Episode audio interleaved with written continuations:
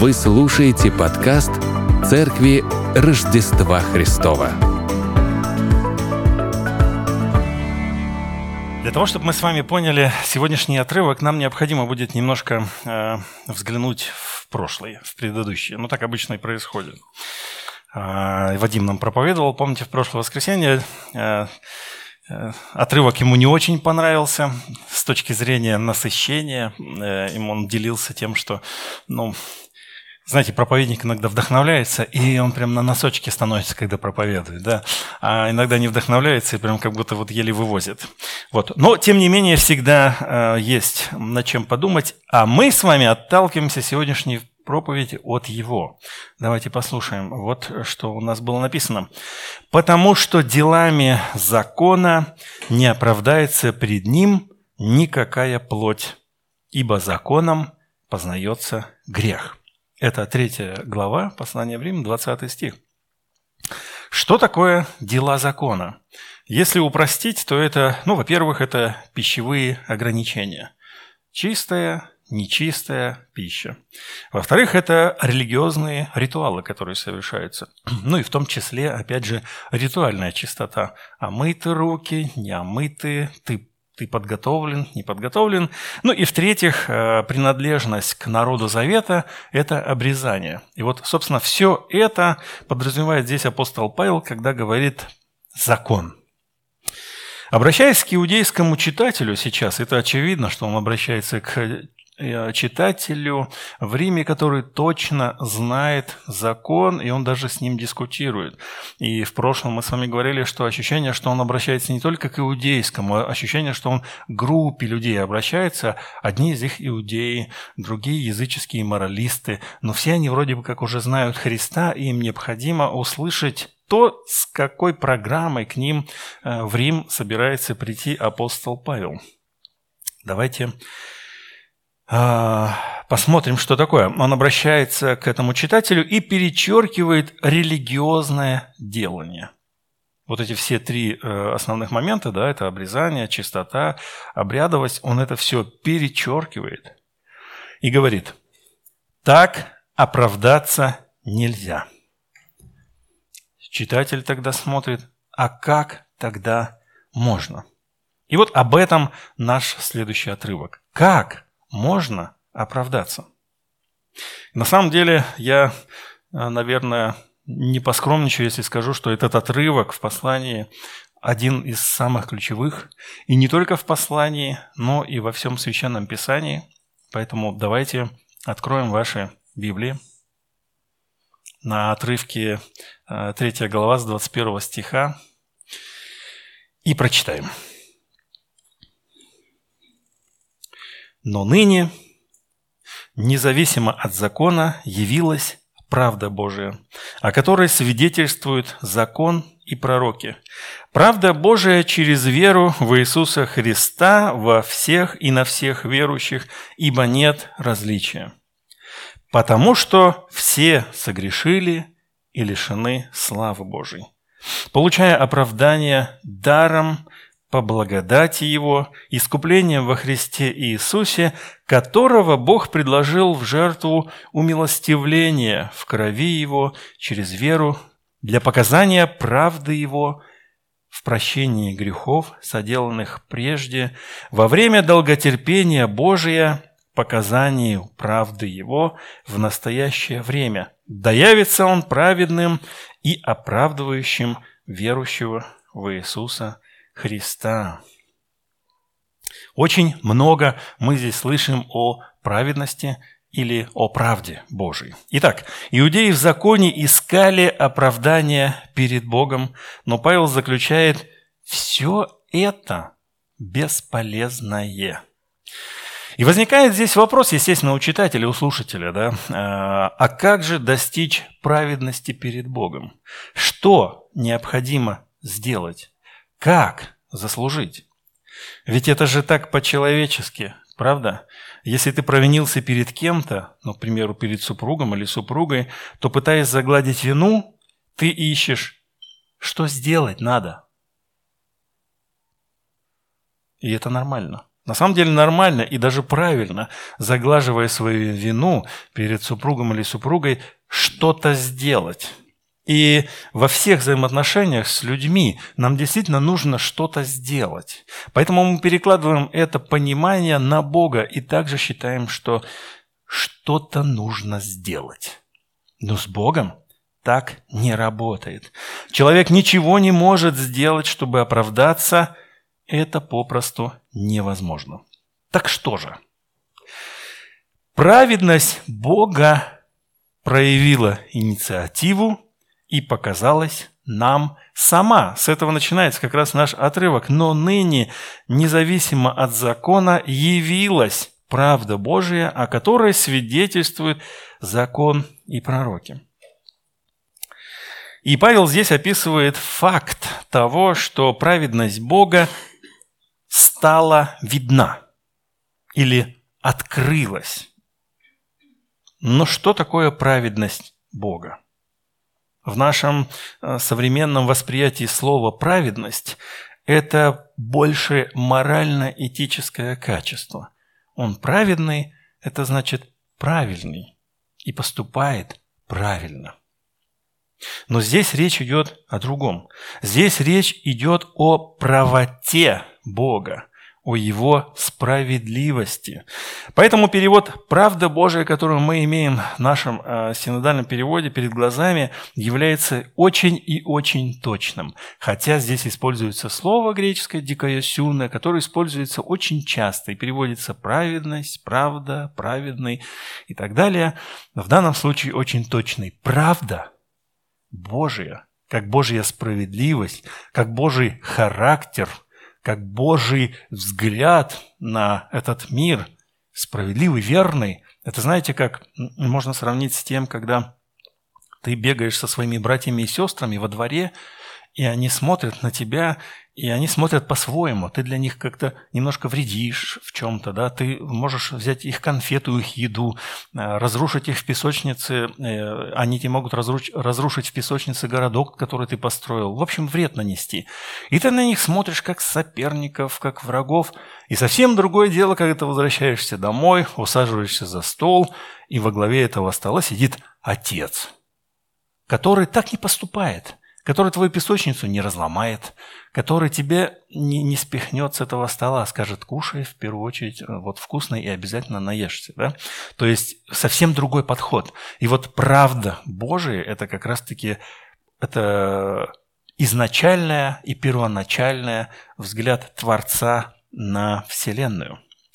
Возможность оправдаться перед Богом, как здесь написано, явилась вне закона – или по-другому можно перевести «независимо от закона».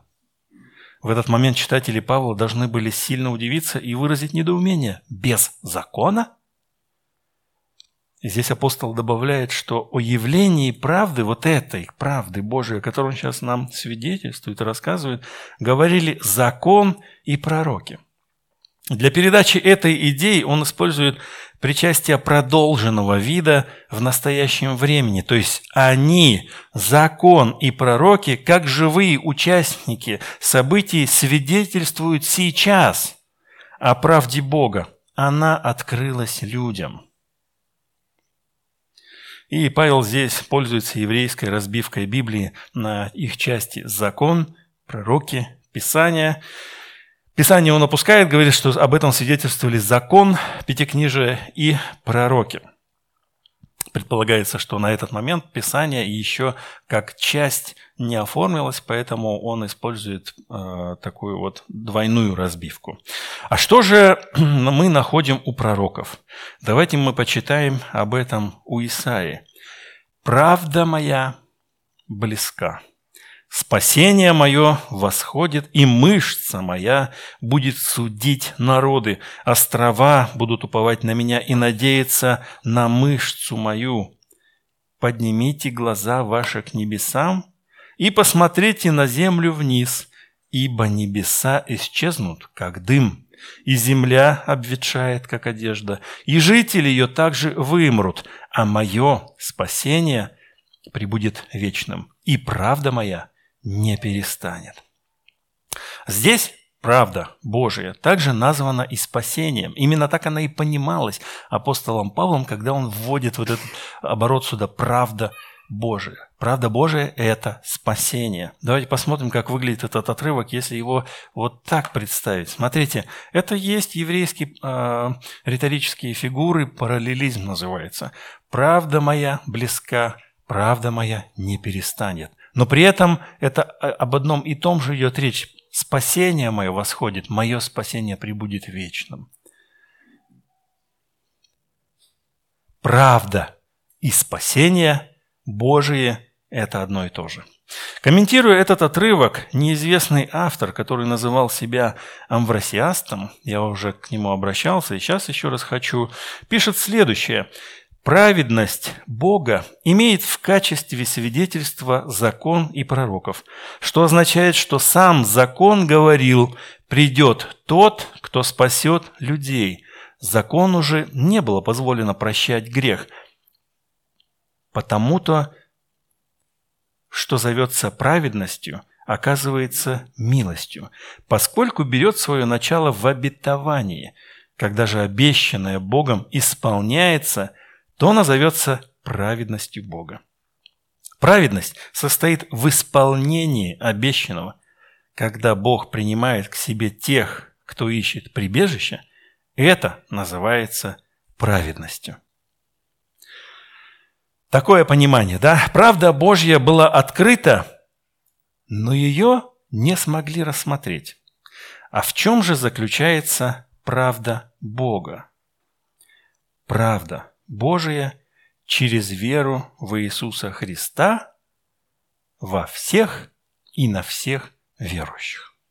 Осмысливая этот отрывок, мы с вами должны обратить внимание на два важных момента. Первый – это понимание веры или верности а, в или без в Иисуса Христа. Дело в том, что в греческом тексте мы, мы имеем такую грамматическую конструкцию, которую можно интерпретировать двояко. И это не шутка, то есть мы с вами смотрим, в русском языке так не бывает, а вот в греческом так называемый родительный падеж, он может быть либо объекта, либо субъекта. И поэтому вот это выражение «диапистеос Иису Христу» может переводиться как «праведность Бога через веру в Иисуса Христа» либо праведность Бога через верность Иисуса Христа. И вы знаете, это то, что не давало мне покоя на самом деле несколько лет – несколько лет, и это не шутка, да, потому что об этой проблеме я знаю уже лет 15, да, и на самом деле прежние поколения исследователей понимали этот родительный падеж как объект, то есть вера в Иисуса Христа. И поэтому мы с вами имеем доминирующий перевод «веру в Иисуса». Вы откроете все свои переводы сейчас, сравните, вы везде увидите «вера в Иисуса». Однако довольно много аргументов, и они грамматического характера, сейчас я их приводить, естественно, не буду, именно как, как использовано это здесь, как использовано э, согласно правилам греческого языка, насколько все это исследовано. Все это говорит в пользу второго варианта.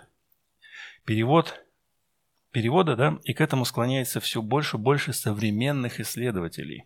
И звучит это, получается так, правда Бога через верность Иисуса Христа. На самом деле такой перевод согласуется с контекстом. Далее Павел развивает мысль об Иисусе как жертве, как умилостивление. Иисус совершил дело искупления. Через это явлена праведность Бога.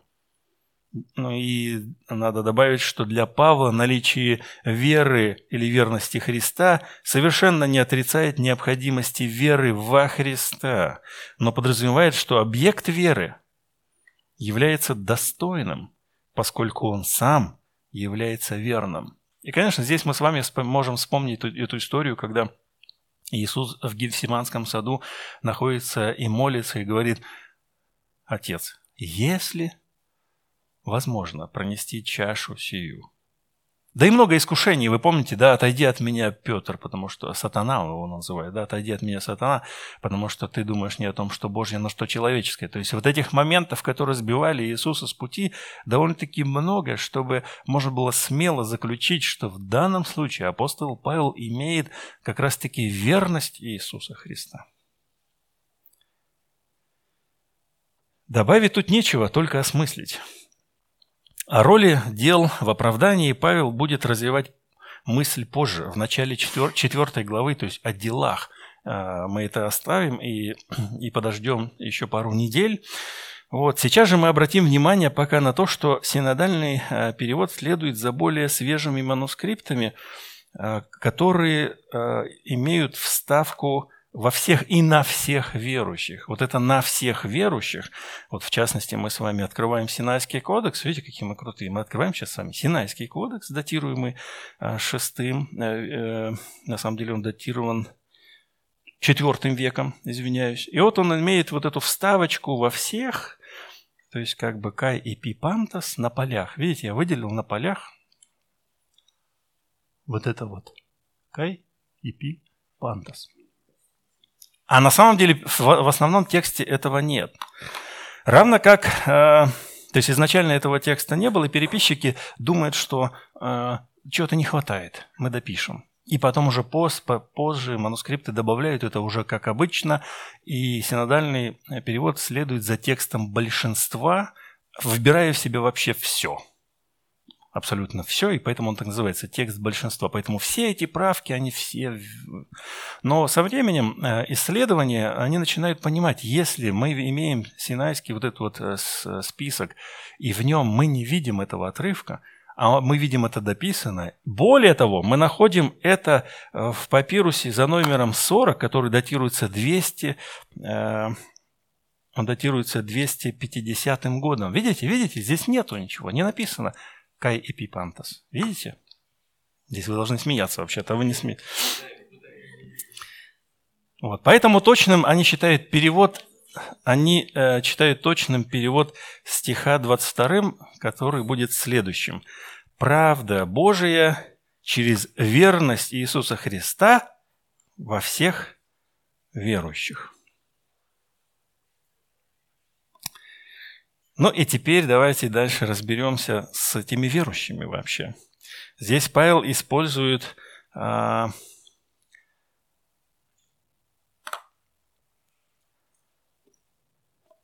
такое слово, диктивное, субстативированное причастие. Да? И оно может переводиться на русский язык тоже как причастие, да, к примеру, как всех верующих. То есть во всех верующих но может переводиться личным глаголом с добавлением слов «тот, кто верует». И вы знаете, современные переводы следуют этому и предлагают нам, смотрите, что? Они нам предлагают следующий вариант.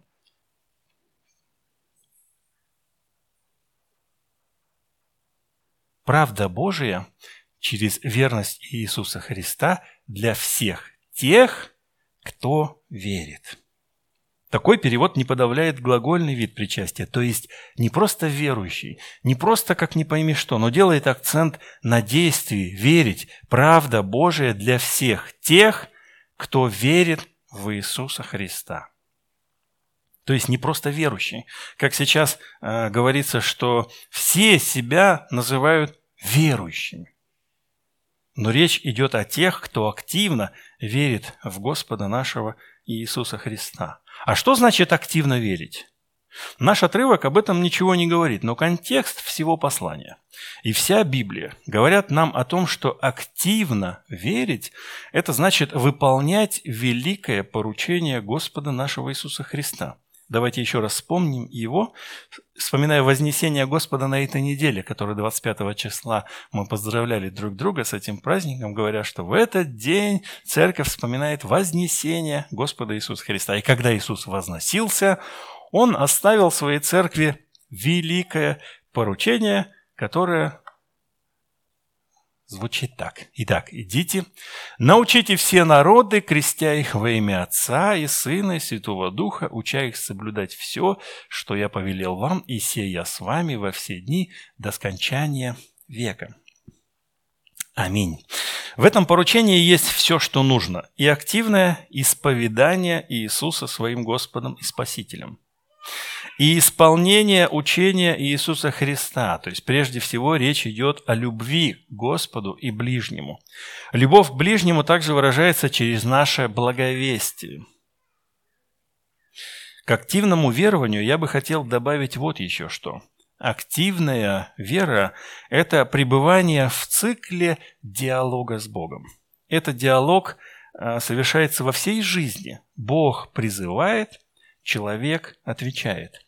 Но своей кульминацией этот диалог а, а, достигает в божественной литургии на нашем с вами святом собрании, которое сейчас прям происходит.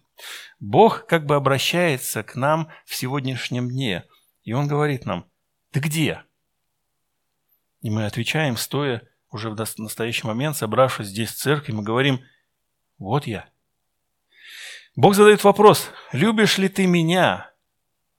И мы отвечаем молитвой и пением, да, Господи.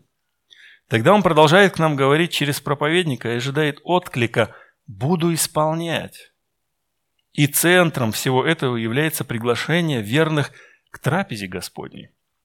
Мы откликаемся и подходим к святым дарам, провозглашая смерть и воскресение нашего Господа. И, конечно же, частью всего этого является исповедание перед Ним наших грехов. Он дарует нам возможность причаститься, мы перед Ним преклоняемся, оставляем свои грехи у, у ног Его, подходим и освящаемся. Вот что такое активное верование – а почему вообще нужно оправдание? Ведь иудеи так понимали ситуацию, что они оправдываются исполнением закона. Но тут Павел перечеркивает это снова, говоря, что нет различия, потому что все согрешили и лишены славы Божьей. Под всеми здесь Павел подразумевает и иудеев, Божий народ, и язычников, остальной народ. В оправдании перед Богом нуждаются абсолютно все люди на земле. В оправдании перед Богом нуждаешься ты, слушающий эти слова. Почему? Потому что все согрешили и лишены славы Божьей. Опять же, синодальный перевод здесь очень точно передает мысль Павла. Все согрешили – это свершившийся факт. Лишены славы, продолженный вид настоящее время – все согрешили в Адаме, и Павел в другом послании хорошо развивает эту концепцию именно в Адаме. А в этом послании он, он, он э, развивает мысль во Христе. Вот в, в послании в Коринф он говорит, как в Адаме все умирают, так во Христе все оживут. Наследуя грех Адама, мы не можем не грешить. Чуть позже мы еще вернемся к этому, когда будем рассматривать детально седьмую главу послания. Он будет восклицать и говорить, «Бедный я человек, кто избавит меня от всего тела смерти?» Седьмая глава, 24 стих. «Каждый человек в Адаме наследует греховное тело и грешит». Поэтому Павел об этом пишет как о свершившемся факте «нет праведного. Нет ни одного. И мы вспоминаем предыдущую как раз-таки отрывок, 3 глава, 10 стих. Это прошлая проповедь. Там речь шла о тех, кто старался оправдаться законом, но у них ничего не получалось. Что уж тут говорить об остальных. Все согрешили. Все лишены славы Бога. Если о том, что согрешили, Павел пишет как факте свершившемся – и использует как раз-таки здесь а, совершенный вид глагола, то о том, что мы лишены славы, он опишет в продолженном состоянии и использует для этого соответствующее слово. Это здесь, это сейчас все люди продолжают находиться в бесславном состоянии. Человек создан по образу и подобию Бога, но лишился возможности являть этот образ собой – Слово, которое здесь мы видим «лишены», можно перевести несколько иначе, и, наверное, это лучше отразит смысл, а, смысл а, этого греческого слова «упустил такую возможность». но как бы не успел, упустил. Да, такая возможность у человека была, но он ее упустил и продолжает находиться в этом состоянии упущенных возможностей. Упущенную возможность можно так проиллюстрировать. Давайте представим молодого человека. Он очень красив. Имеет стройное тело. У него состоятельные родители. На 18 лет ему подарили спортивный автомобиль. Но поскольку парень молодой, горячий и очень азартный, то довольно скоро повелся на вызов друзей и принял участие в уличных гонках. Результатом чего стала авария, и молодой человек получил сильнейшие ожоги тела и множественные переломы. Через год, на следующий свой день рождения, этот молодой человек смотрел на себя в зеркало и видел совершенно другого человека с изуродованным огнем лицом, сидящего в инвалидной коляске. Он упустил свою возможность навсегда. Вы здесь возразите, этот молодой человек сам выбрал свой путь, только он ответственен за свои действия. Мы же не в ответе за грех Адама. Поэтому Бог дал возможность нам иметь выход, и об этом в следующей части проповеди. Возможность оправдания есть. Давайте прочитаем об этом в следующем стихе получая оправдание даром, по благодати Его искуплением во Христе Иисусе. Оправдание пред Богом возможно. И эта инициатива не человека, это инициатива Бога. Человек ничего не сделал для этого. Вспоминаем принцип, опять же, литургии, который мы обсудили немножко раньше. Бог призывает, человек отвечает. Но первый призывает Бог. Человек реагирует на этот призыв уже. Все согрешившие и лишенные славы Бога теперь имеют возможность быть оправданными. И это хорошая новость. И это инициатива Бога, потому что оправдание дается, во-первых, даром, и, во-вторых, по благодати Его. Даром, спросите вы? Да. Так устроен человек – что когда ему что-то дарят, то он желает дарить в ответ. И не потому, что он благодарен, а потому, что он не хочет быть, оставаться обязанным дарителю. Вспоминайте свое поведение. К вам пришли гости и сделали вам хороший подарок. Вы чувствуете себя обязанными и ищете возможность отблагодарить, но на самом деле развязаться с этими дарителями, чтобы ничем им не быть обязанными. К сожалению, и церковь подвержена этому влиянию, человеческому пониманию взаимоотношений с Богом. Благодать подменяется делами. И так об искуплении милостыней мы уже с вами читаем в апостольских постановлениях, так называемый псевдоэпиграф, э, датируемым концом IV столетия, 380 год. Я вам прочитаю. «Если имеешь, давай своими руками – чтобы потрудиться в искупление грехов своих, ибо милостинями и верами очищаются грехи. Еще раз. Проходит некоторое время, и благодать Божья начинает интерпретироваться следующим. Чтобы потрудиться в искупление грехов своих. Хочешь искупить грехи свои? Пожертвуй деньги нищим. Ведь это так ясно и понятно. Выходишь из метро, видишь нищего – положил ему 10 рублей и совершил дело искупления своего, своих грехов. Ясно же, да? Понятно ведь? Потому что нам чужда эта идея даром. Поэтому в сознании человека живет идея заслужить, отработать спасение. Писание говорит, что оправдание дается даром, но человек желает его заслужить. Дар этот о котором мы говорим, берет свое начало в благодати Бога. И это целая концепция, которую очень бы хотелось рассмотреть сейчас, но Павел будет ее раскрывать опять же в четвертой главе, поэтому мы ограничимся здесь пока только идеей того, что источником оправдания человека является Бог, который даром по своей благодати дал такую возможность человечеству. А как? Как совершается искупление? Как, вернее, совершается оправдание? Даром, по благодати. И мы читаем искуплением во Христе Иисусе. Для описания выкупа раба или находящегося в плену использовалось именно это слово.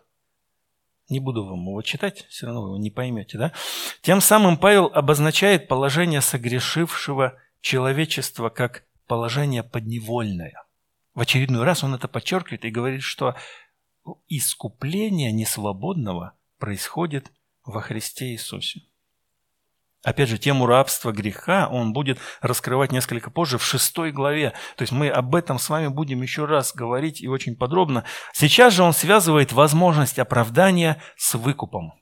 Выкуп он связывает с Иисусом Христом, вводя конструкцию «во Христе», которая повторяется в его посланиях и больше нигде. 46 раз.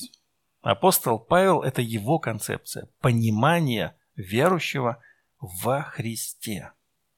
Как в Адаме все согрешили и погибли, так во Христе можно найти выход, оправдание и жизнь. Что значит во Христе? Мы много раз еще будем этого касаться, еще 45 раз мы так или иначе встретим, встретим этот концепт и будем его обсуждать, но сейчас я бы снова хотел отразить идею церковного богослужения. Быть во Христе – это очень практичное действие. Это не виртуальное посещение церкви, но активное верование, участие в богослужении, где мы с вами наблюдаем призыв Бога и ответ со стороны человека, а также принятие таинств, крещения и причастия. Современное общество крайне разобщено и не имеет авторитетов. Во всем прививается идея «живи для себя». Ты сам по себе. Ты никому ничего не должен. И как же это все далеко от понятия «во Христе». Нельзя быть в теле Христа и быть независимым от главы и других членов. Идея служения противна идее жизни для себя. Писание учит, чтобы мы оставались друг другу должными в любви. Это постоянное наше долженствование любить друг друга. А современное общество, которое в Адаме, учит иному – Поэтому те, кто во Христе, должны нести весть об искуплении, выкупе несвободных этому обществу. И здесь мы возвращаемся к великому поручению Господа нашего Иисуса Христа. Почему во Христе это возможно? Здесь Павел развивает свою мысль, которого Бог предложил в жертву умилостивление в крови его через веру. Я хочу, чтобы мы прочитали предлагаемый РБО Российского, Российское библейское общество смысловой перевод этого отрывка. Смотрите, как он звучит. «Бог предназначил ему стать жертвой, кровью которой будут очищены все, поверившие ему». В использованном здесь отрывке э, выражена мысль планирование. У нас переведено как э, «предложил», а современные переводы хорошие отражают «предназначил». Вот. Но э, идея этого слова – запланировать. Одно из значений этого глагола – намереваться, планировать или строить замыслы открыто. Поэтому перевод «предназначил» очень и очень хороший. Давайте держать его в своем сознании, когда мы будем двигаться дальше. Синодальный перевод, который мы с вами имеем, является также смысловым, которого Бог предложил в жертву умилостивления в крови Его через веру. Если дословно, то это будет звучать примерно так. Вот я вам даже это покажу. Э, которого предназначил Бог умилостивление. Мы так не говорим по-русски. Но в греческом это именно так. Которого предназначил Бог Хилостерион. Здесь используется вот это слово, которое хорошо знают читатели послания, потому что э, это слово используется в Септуагинте, то есть в греческом варианте э, Ветхого Завета, для описания средства прощения и средства искупления. Средство прощения в настоящий момент – это золотая крышка ковчега. И говоря о выкупе, о том, что это в крови его через веру, Павел здесь явно указывает на ритуал, описанный в книге Левит 16 глава, где как раз-таки хилостерион, вот эта крышка завета, а в современном переводе в, э, от э, ну, вот этого Кулаковых, там, интересно, они его называют покров, включает такое слово, покров зачем-то. Но, но неважно. Суть в том, что он говорит, что Христос, э, Бог предназначил Христа вот этим умилостивлением. Давайте почитаем, чтобы примерно понимать, как люди, э, читающие или слушающие послания э, апостола Павла, как они его понимали, что для них это было хилостерион. Давайте почитаем. А я вам визуальную картинку даже предлагаю. Посмотрите, просто она будет сопровождать текст. «И сказал Господь Моисею, скажи Аарону, брату твоему, чтобы он не всякое время входил во святилище за завесу пред крышку, что на ковчеге, дабы ему не умереть. Ибо над крышкою, крышка это как раз хилостерион, я буду являться в облаке. Вот с чем должен входить Аарон во святилище. С тельцом в жертву за грех и с овном во всесожжение. И от общества сынов Израилевых пусть возьмет двух козлов в жертву за грех и одного овна во всесожжение. И принесет Аарон тельца в жертву за грех за себя и очистит себя и дом свой. И возьмет двух козлов и поставит их пред лицом Господним у входа с Кении собрания. И бросит Аарон об обоих козлах жребий.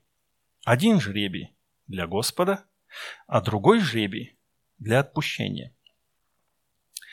И приведет Аарон козла, на которого вышел жребий для Господа, и принесет его в жертву за грех.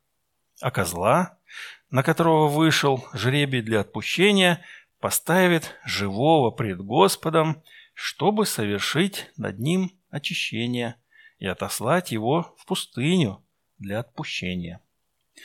И приведет Аарон тельца в жертву за грех за себя и очистит себя и дом свой и заколет тельца в жертву за грех за себя, и возьмет горящих угольев полную кадильницу жертвенника, который пред лицом Господним, и благословенного мелко истолченного курения полной горсти и внесет за завесу. Мы это сделали специально для вот этого вот прочувствования, да? И положит курение на огонь пред лицом Господним, и облако курения покроет крышку. Крышка хилостерион. Искупление. Которое над ковчегом откровения, дабы ему не умереть.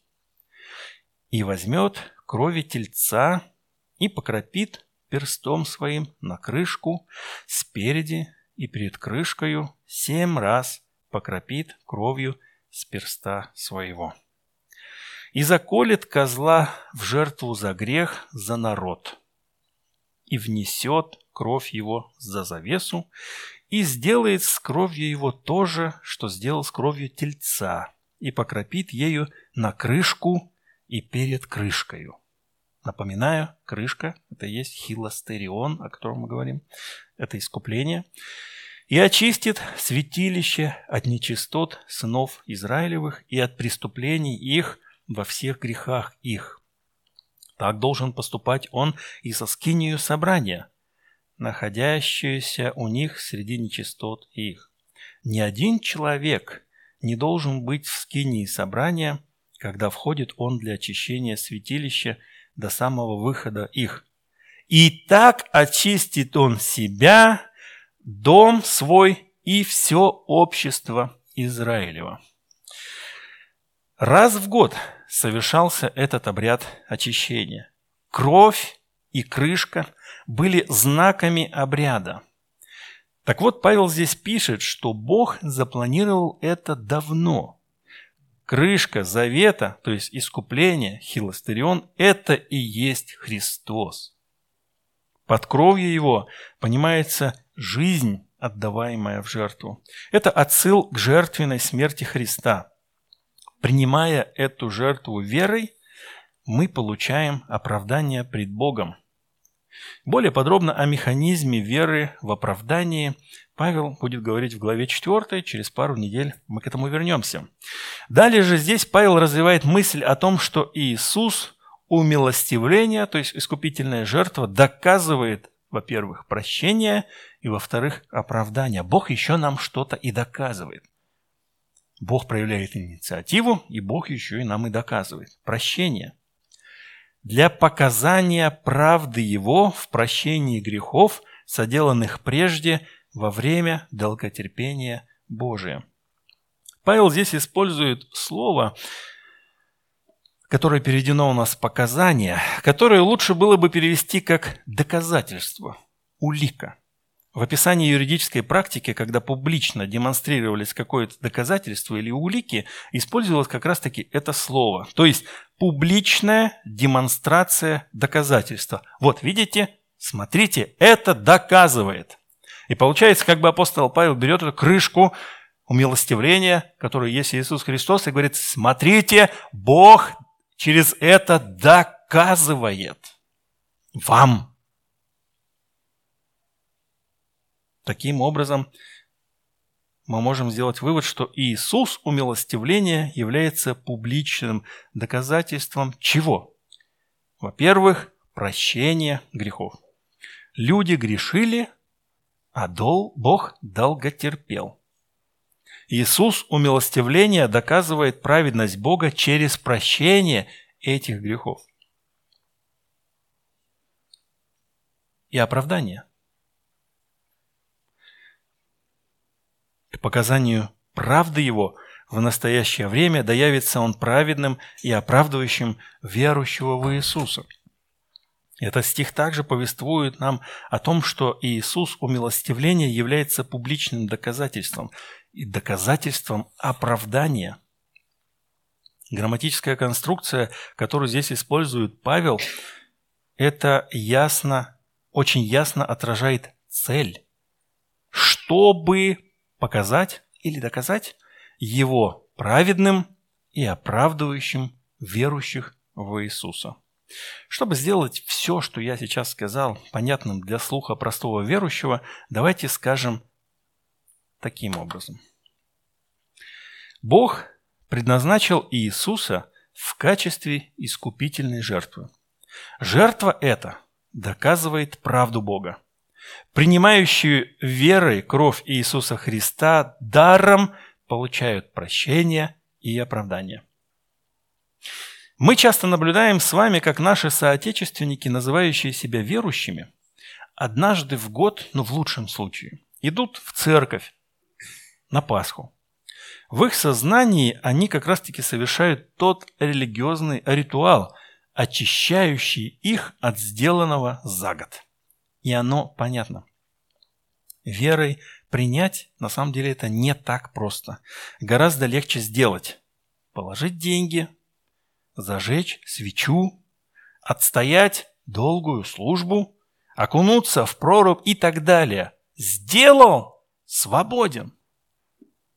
Когда я был еще молодым, а, очень совсем молодым, а, мне приходилось э, с ребятами, с одними взаимодействовать, которые занимались рэкетом здесь, в Москве, но жили в нашем городе.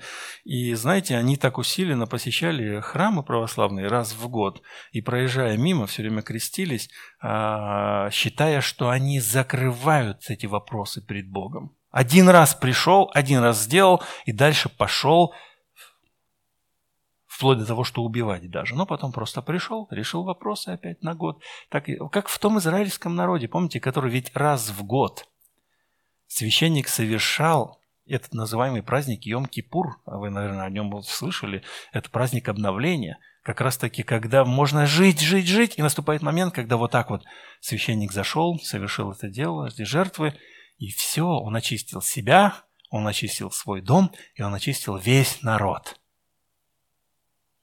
Это так не работает. Вообще это работает не так. Все это было прообразом Иисуса Христа, который есть умилостивление. И эта кровь, она означала кровь Иисуса Христа. И основная мысль здесь, что все это дается тебе даром. И не ты инициатор этого.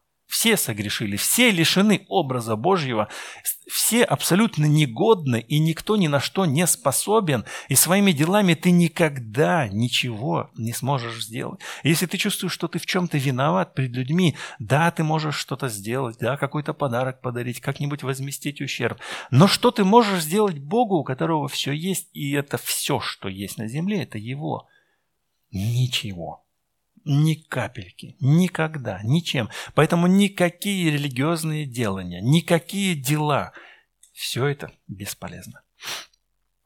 Правда Божья заключается в том, что человек оправдывается верой. И как мы говорили ранее, вера – это не просто состояние. Вера должна быть активна и должна проявляться в том, что погружает человека в цикл «Бог призывает, а человек откликается. Что же нам вынести сегодня из этой проповеди, чтобы можно было применить в своей жизни в последующие дни? Во-первых, не пытайтесь играть по правилам. Израиль выучил правила и старался жить по ним, но упустил суть. Не увидел праведности Бога, Его благодати. Я поясню. Мы с вами хотим поступать правильно. Люди. Мы хотим поступать правильно. И мы говорим примерно следующее. Скажите мне правила, скажите, как мне поступать, и я буду стараться соответствовать. Именно это мы с вами, это и происходит с теми людьми, которые вырастают в церкви, в частности, дети верующих родителей. Они играют по правилам, но сути не видят и не улавливают. Они делают то, что от них – ожидают. Они становятся, садятся рядом со своими родителями, к примеру, или становятся на первый ряд суда во время поклонения. Они вроде как внимательно слушают проповедь. Они принимают крещение, когда приходит время, и далее участвуют в причастии даже. Но все это они делают потому, что они играют по правилам. Они кажутся верующими, в то время, когда верующими нужно быть. И второй очень важный момент, который позволяет выбраться, выкарабкаться из этого состояния игры по правилам, это следовать путем освящения. Своей жертвой Иисус выкупил нас. Он простил и оправдал тех, кто принимает этот дар. Это его инициатива и его действия. Поэтому пребывайте в цикле «Бог призывает, человек отвечает» – это и есть путь освящения. Не выпадайте из этого цикла. Не выпадайте из него.